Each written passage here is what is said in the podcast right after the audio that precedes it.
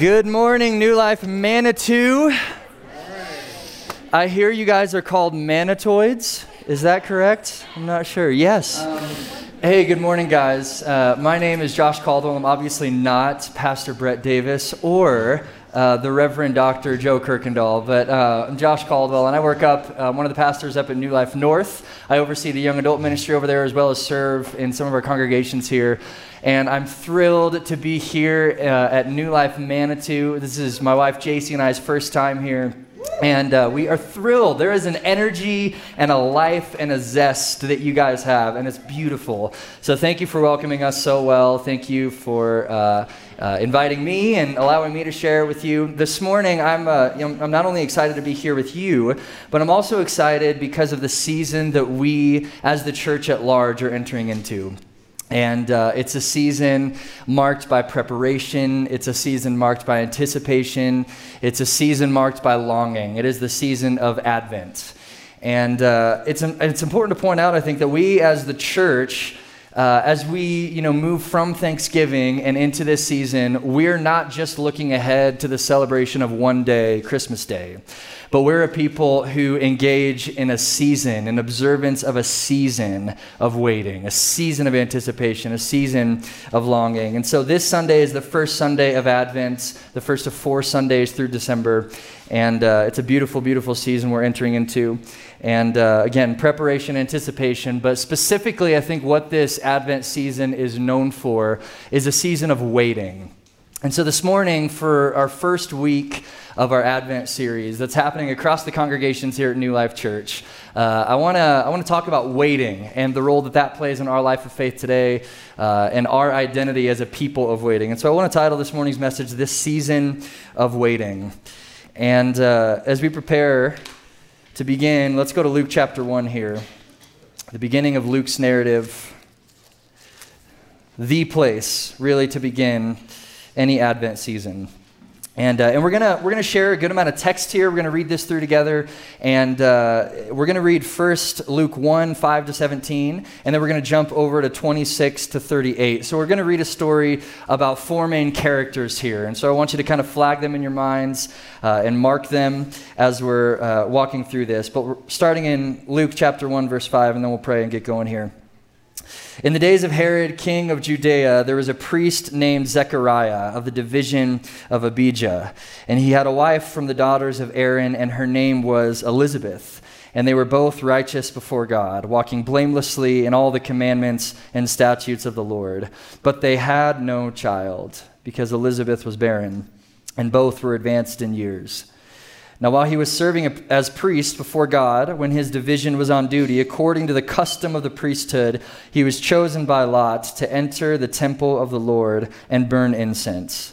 And the whole multitude of the people were praying outside at the hour of incense. And there appeared to him an angel of the Lord standing on the right side of the altar of incense. And Zechariah was troubled when he saw him, and he, uh, fear fell upon him. And the angel of the Lord said to him, Do not be afraid, Zechariah, for your prayer has been heard. God is listening to you, He's leaning in. Your prayer has been heard. And your wife Elizabeth will bear you a son, and you will call his name John and you will have joy and gladness, and many will rejoice at his birth.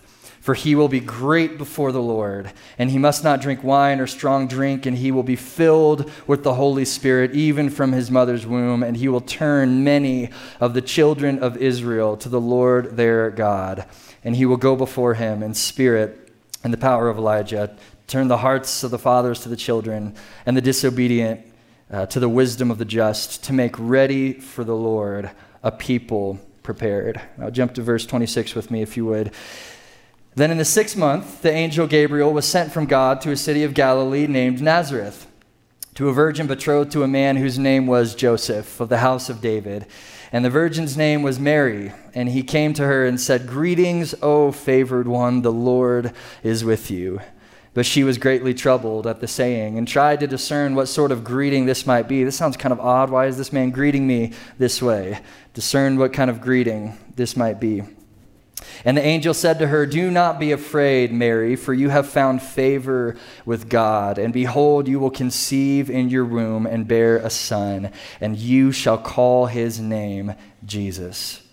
He will be great and will be called the Son of the Most High. And the Lord God will give him the throne of his father David, and he will reign over the house of Jacob forever, and all of his kingdom there will be no end. And Mary said to the angel, How will this be, since I'm a virgin? And the angel answered her, The Holy Spirit will come upon you, and the power of the Most High will overshadow you. Therefore, the child to be born, you will be called Holy, the Son of God.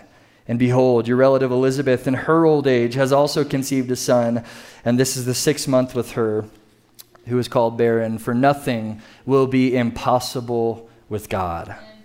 And Mary said, Behold, I am the servant of the Lord let it be to me according to your word. And the angel departed from her. This is the word of the Lord, people of God.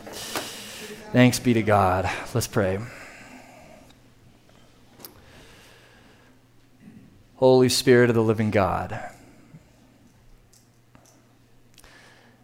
who was hovering over the waters of creation, the same Holy Spirit who spoke through the prophets the same Holy Spirit who conceived Jesus, the same Holy Spirit who breathed on and dwelled in the church, and the same Holy Spirit for century after century after century has shown up in gatherings such as this.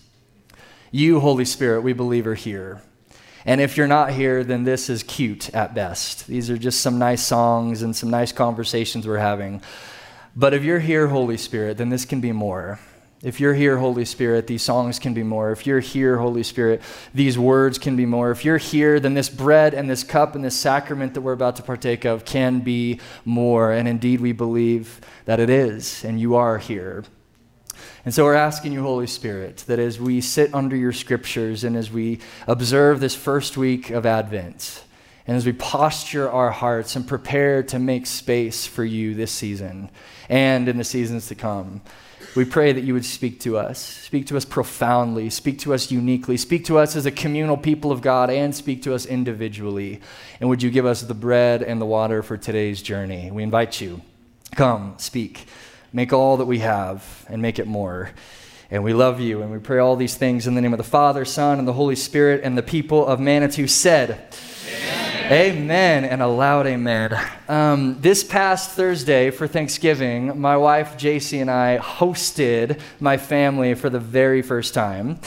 And uh, we were newbies to the hosting game. So, uh, a number of you might be used to the hosting game. You may have those muscles worked up. We did not and so we came in uh, and, and just assumed it might be this small thing. It was not a small thing. I have a big family. JC has a big family, and we hosted both of our families. JC's family over the weekend, spending the night, my family Thanksgiving Day. And very quickly, we realized how much preparation goes into Thanksgiving and how much communication. I mean, the family text thread was off the hook, like 80 messages talking about who's bringing what dish how those dishes are going to be prepared, what time everybody's coming over, all the details, right? And so, details, details, details. Finally, the morning of Thanksgiving comes, and we found ourselves waiting waiting for company to come. And I actually, very early on, found Thanksgiving Day, uh, interestingly enough, to be a day of waiting. Thing after thing after thing. First, we were waiting for family to come, and they come. All right, great, let's eat. Nope, we're waiting for the meal. And then after the meal, we're waiting for desserts. And then after dessert, we're waiting for the next football game. And the introvert that I am, uh, after the meal and football and all that, I'm waiting for people to leave. I'm ready to have my space. I'm ready to crawl into a dark corner of the house and regain some energy. Uh, but Thanksgiving, uniquely and interestingly enough, it was a day of waiting. It afforded us many opportunities to wait. Well, Luke here begins his narrative with four main characters. There's Zechariah, and there's Elizabeth, and there's Joseph, and there's Mary, all of which are what? Waiting. Zechariah and Elizabeth are waiting for a child. Uh, and they've been waiting, we can assume, for a very long time, uh, almost to the point of losing hope, where in their old age, they've tried and they've tried and they've prayed and they've longed for a baby and it hasn't come. They are waiting. Mary and Joseph, the bright eyed youngsters that they are, they're waiting for what? Marriage, a wedding. They're waiting to get married. And in this waiting, we see God meet these waiting people and extend a unique and specific blessedness to them. Uh, to Zechariah and to Elizabeth, there's the blessedness of them bearing the forerunner of the Messiah, that is John the Baptist.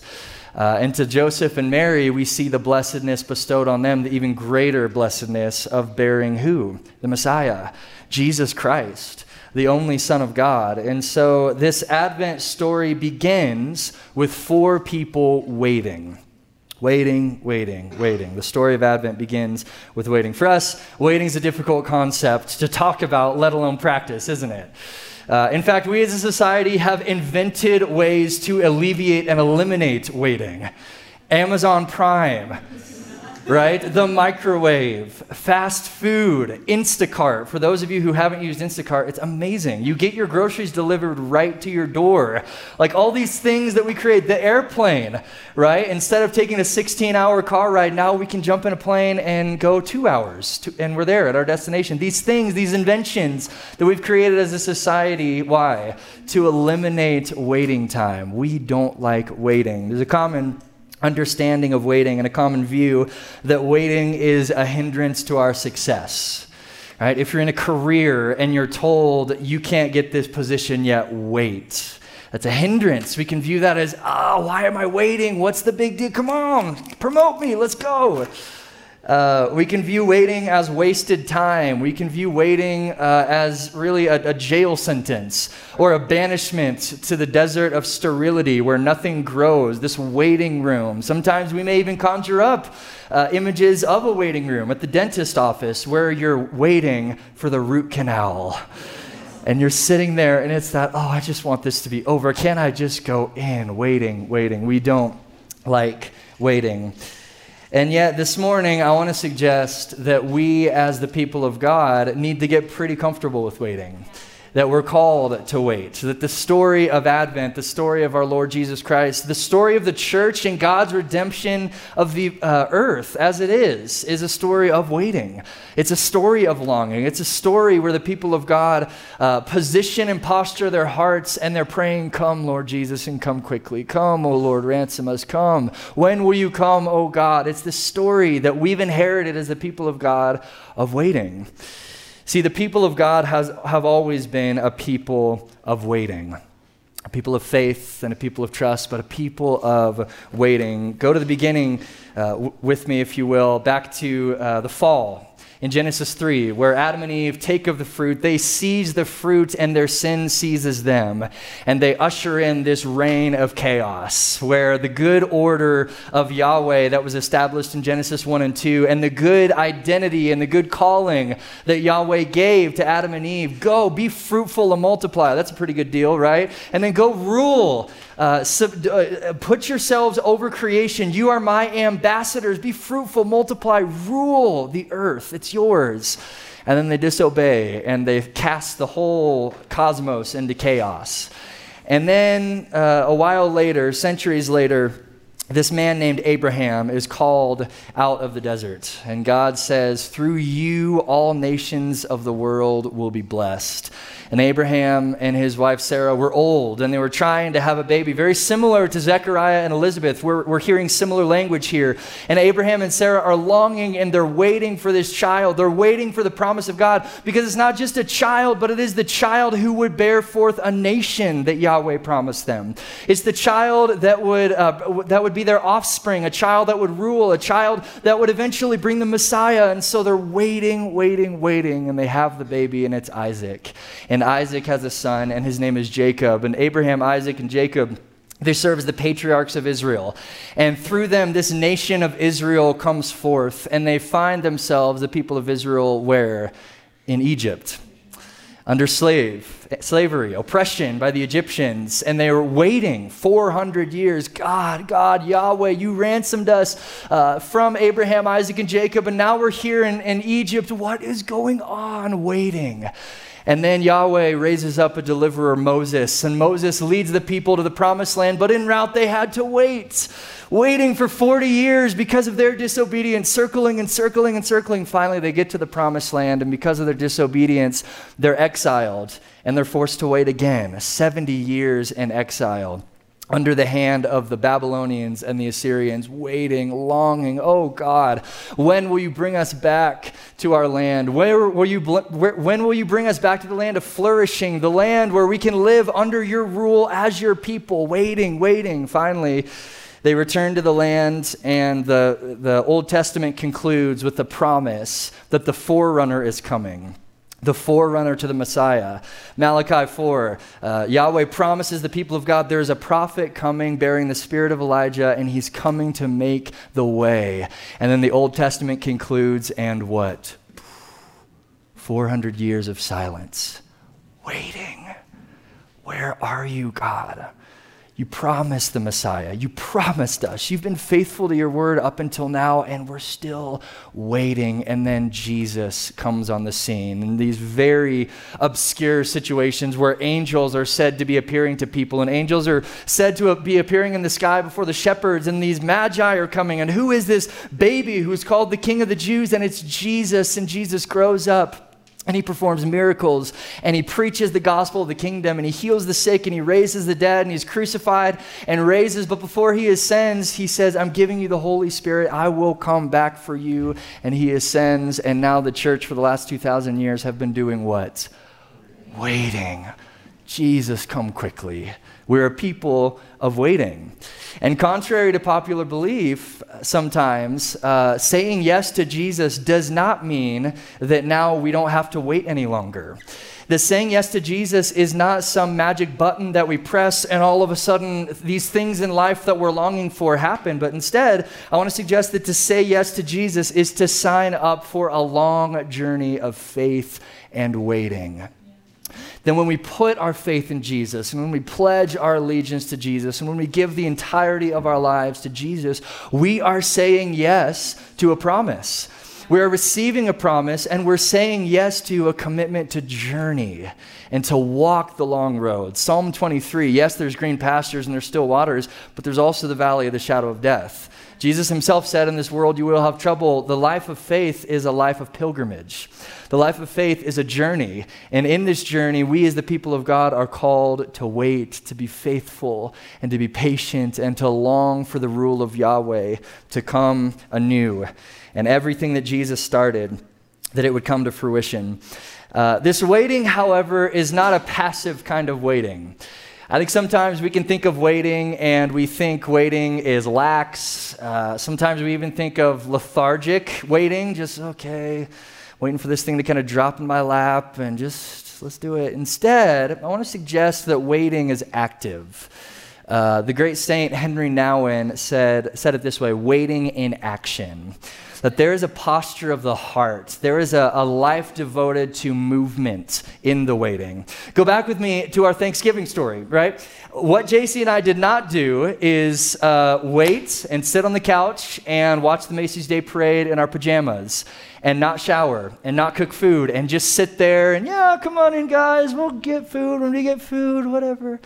Instead, what was our waiting? It was preparation, right? Company was coming and there was work to be done, which meant that JC cooked food, which meant that I went outside and I, I shoveled our snow off of our steps, which meant that I took a shower, I cleaned up, I got ready for company. There was work to be done in the waiting. And this waiting that we're called to as the people of God is not this passivity where we kind of just, you know, we've checked the box, I've said yes to Jesus, and now all I have to do is kind of just live idly as I wait for the great by and by. I just kick back, play golf every day, who cares? Instead, we're called uh, to press in We're called to live a life on the edge. We're called to live a life where our heart is postured towards the coming kingdom, where the kingdom of God has come uh, through Jesus, but it is coming. And every day we're seeing the kingdom advance. We're seeing the, the gospel go to the nations of the earth. We're seeing the sick healed. We're seeing people come into salvation. This is the way of the kingdom. And so, we as the people of God in our waiting are called to posture ourselves and to fight for this to not give up, as the writer of Hebrews would say, on the gathering of the saints. We're to fight for purity and righteousness, washing the robes of our lives and maintaining purity so that we're waiting, eagerly expectant, not in dread or in fear, but in, in anticipation for the coming kingdom of God, for Jesus to come anew, for the second advent. This is what it means to wait, to wait actively, not passively, but to wait, to posture our hearts. Um, I have three kids. My wife and I have three kids, and uh, we got a four-year-old Rush, uh, all boys, by the way. Yeah, pray for us.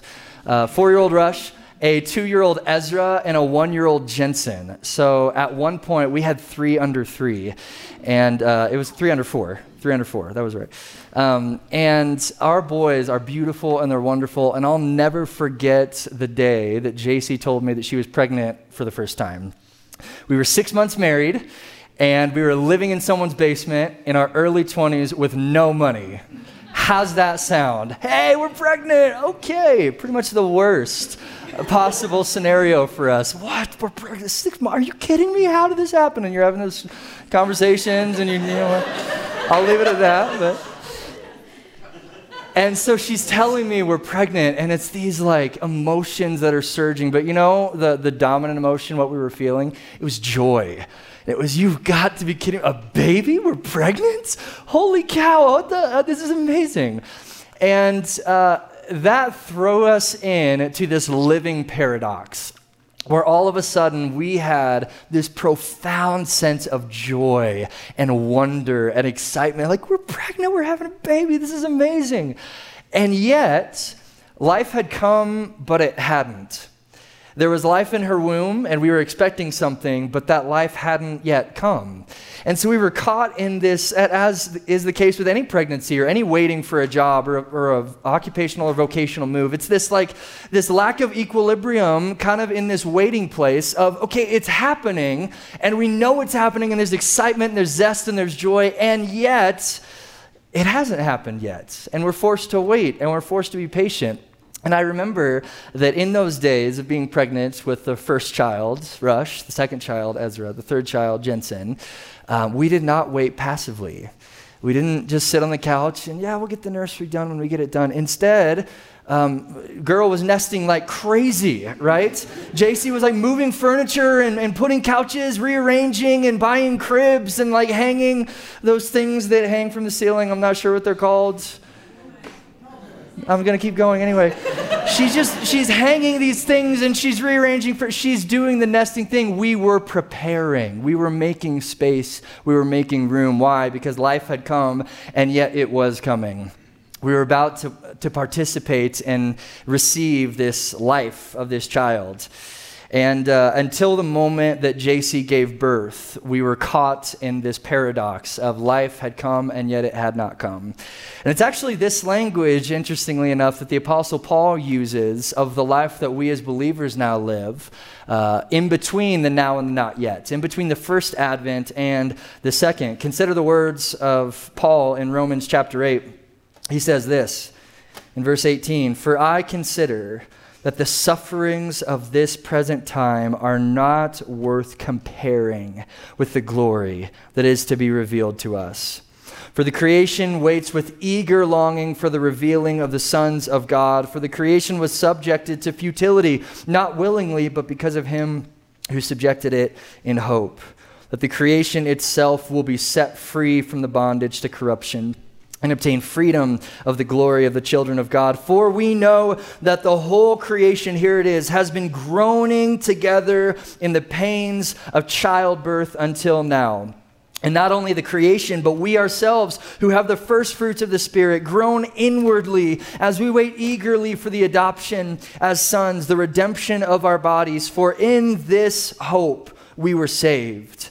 Now, hope that is seen is not hope, for who hopes in what he sees? But if we hope for what we do not see, we wait for it with patience. We, church, are the people of God who have our eyes open to the world. We're the people of God who have groaning in our hearts, who have fire shut up in our bones, who don't live this life idly and passively waiting for the second coming of Jesus, but we're the people who, with all creation, all the cosmos, who's fallen and, and depraved, and that Jesus is going to redeem, we're longing with all creation, saying, Lord Jesus, come quickly. Jesus, come and ransom for yourself a people and bring us to fulfillment uh, with, with the first thing that you started here in creation. We're the Christians who live on these days longing for all things to be made new. We're the people who spend our days crying, How long, O Lord? Aren't we? We're the people who spend our days crying, How long, O Lord, will injustice reign? How long, O Lord, will precious life be lost to stabbings and shootings and terrorism? How long, O Lord, will systemic racism persist? How long, O Lord, will people be oppressed on this earth? How long, Jesus, come quickly? And it's in these prayers that we groan with all creation. And our waiting actually looks like the groan, it looks like entering into the ache with all creation. It looks like action, it looks like pressing in. And you know, the world has a number of different answers of how this problem of evil will be remedied. Uh, but we, as the people of God, have a different answer. You see, globalization can't make all things new. Our self actualization can't make all things new. Our next president can't make all things new. We're not waiting for these things. We, as Christians, are not waiting for karma, good fortune, or a mere change of circumstance, but we are waiting for a person with a name. Yeah. And that name is Jesus Christ. We, as the people of God, have our eyes open to the wounds of the world and see the world as Wolterstorff, the great theologian, would would say, through the eyes of tears, we're longing and we're grieving with all creation, not for a mere ch- change of circumstances, but for a person with the name Jesus Christ. We're waiting for Jesus to come in our story today. Yeah. We're waiting for Jesus to come bring the prodigals home in our lives. That son, that daughter, that brother, that sister, that friend, that neighbor, coworker. We're waiting for Jesus to break in, rend the heavens and come down and redeem the prodigal. We're waiting for Jesus to heal that sickness that's plagued our body for years. We're waiting for Jesus to show up in the now. We're waiting for God to move the mountains and come down and move in our soul and situation now. We're waiting for Jesus to send provision, financial provision, when we just can't seem to make ends meet. We're waiting, waiting, waiting for Jesus. But more than all these things, I want to suggest that we're waiting for Jesus to come again even more than right now, even, even more in, in, in, than in our concrete story. We're waiting for Jesus to return for the second advent. We're waiting him to return where he will make all things right. We're waiting for him to return where he will glorify our mortal bodies. We're waiting for him to return to redeem that which is lost and redeem that which is broken and to, to beckon us and bring us up into eternal and uninhibited and unbroken relationship with him and to redeem our identity as those who have relationship with Him and as those who rule the earth as ambassadors for Him. That identity that was given in Genesis 1, that was fallen because of the great rebellion in Genesis 3. It's that identity that God will give us back anew in the fullness of time, in the eschaton, the end of the age. And it's Jesus that we long for. You see, we as the people of God have the conviction that Jesus alone satisfies the waiting soul and sets right the broken situations of the world. It's Jesus alone. Again, it's not a change of circumstances. It's not that promotion. Uh, it's not even that healing of our bodies, as great as that is and as holy as that is. We are waiting not for just circumstances, it's for Jesus. It's for a person with the name. And it's been the church for thousands of years who have called upon the name of Jesus and, sa- and who have said, Jesus, only you can make things right. Only you can redeem this earth. Only you can set things as they should be, who can, re- who can redeem us fully to you and who can restore all things to the earth as you see fit. Jesus is the object of our waiting. Jesus is the object of our adoration. Jesus is the object of our longing. And we, as the people of God, I think, are at our best when we're living in active anticipation and waiting, saying, Come, Lord Jesus. You know, the early church, they had a, a, a single Greek word that they used to use in their gatherings when they met together, just like this.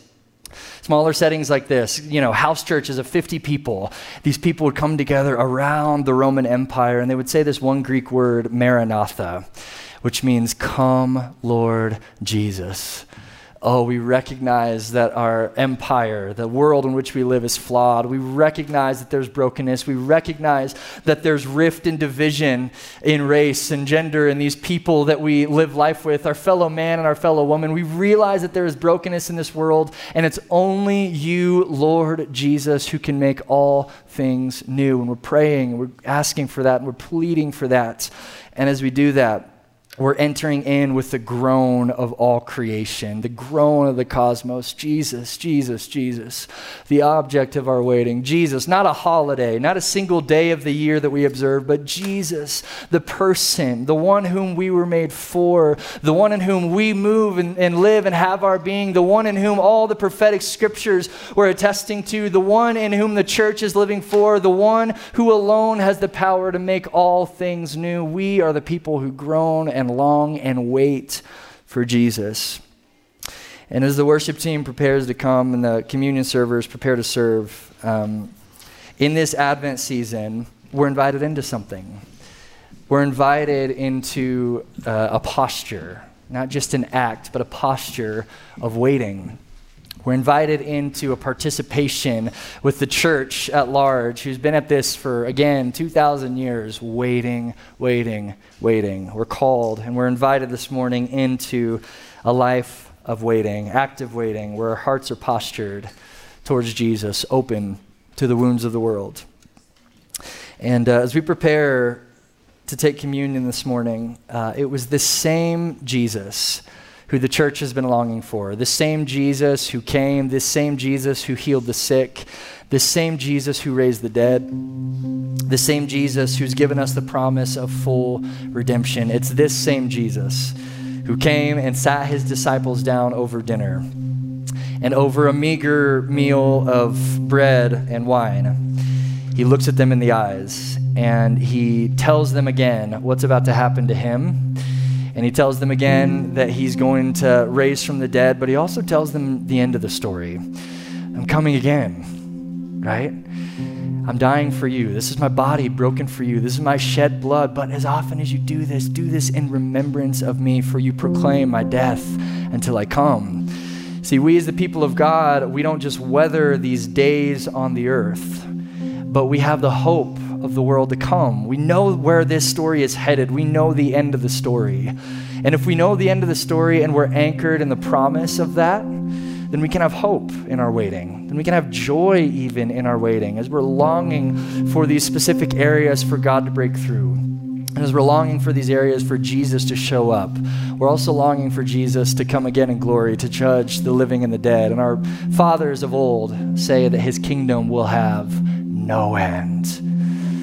And so it's this same Jesus on the night he was betrayed.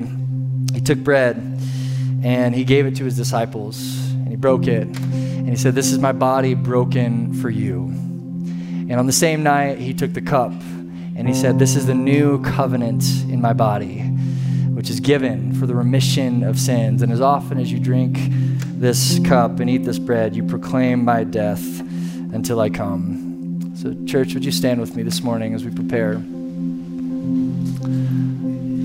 We proclaim your death this morning, Lord Jesus. We believe that you will come again in glory to judge the living and the dead. We believe that your kingdom will have no end. God, we're believing that we serve a God who has told us the end of the story. We believe that as we enter into the ache and as we posture ourselves with hopeful expectations and waiting, Lord, we trust that you're at work in our lives today and that you are indeed coming quickly. And so, Lord Jesus, we partake of this body and this blood in remembrance of you and as a proclamation that you are coming again and soon, and we believe it. In the name of the Father, and the Son, and the Holy Spirit. Uh, New Life Manitou, these are the gifts of God given for the people of God. Come forward and receive communion.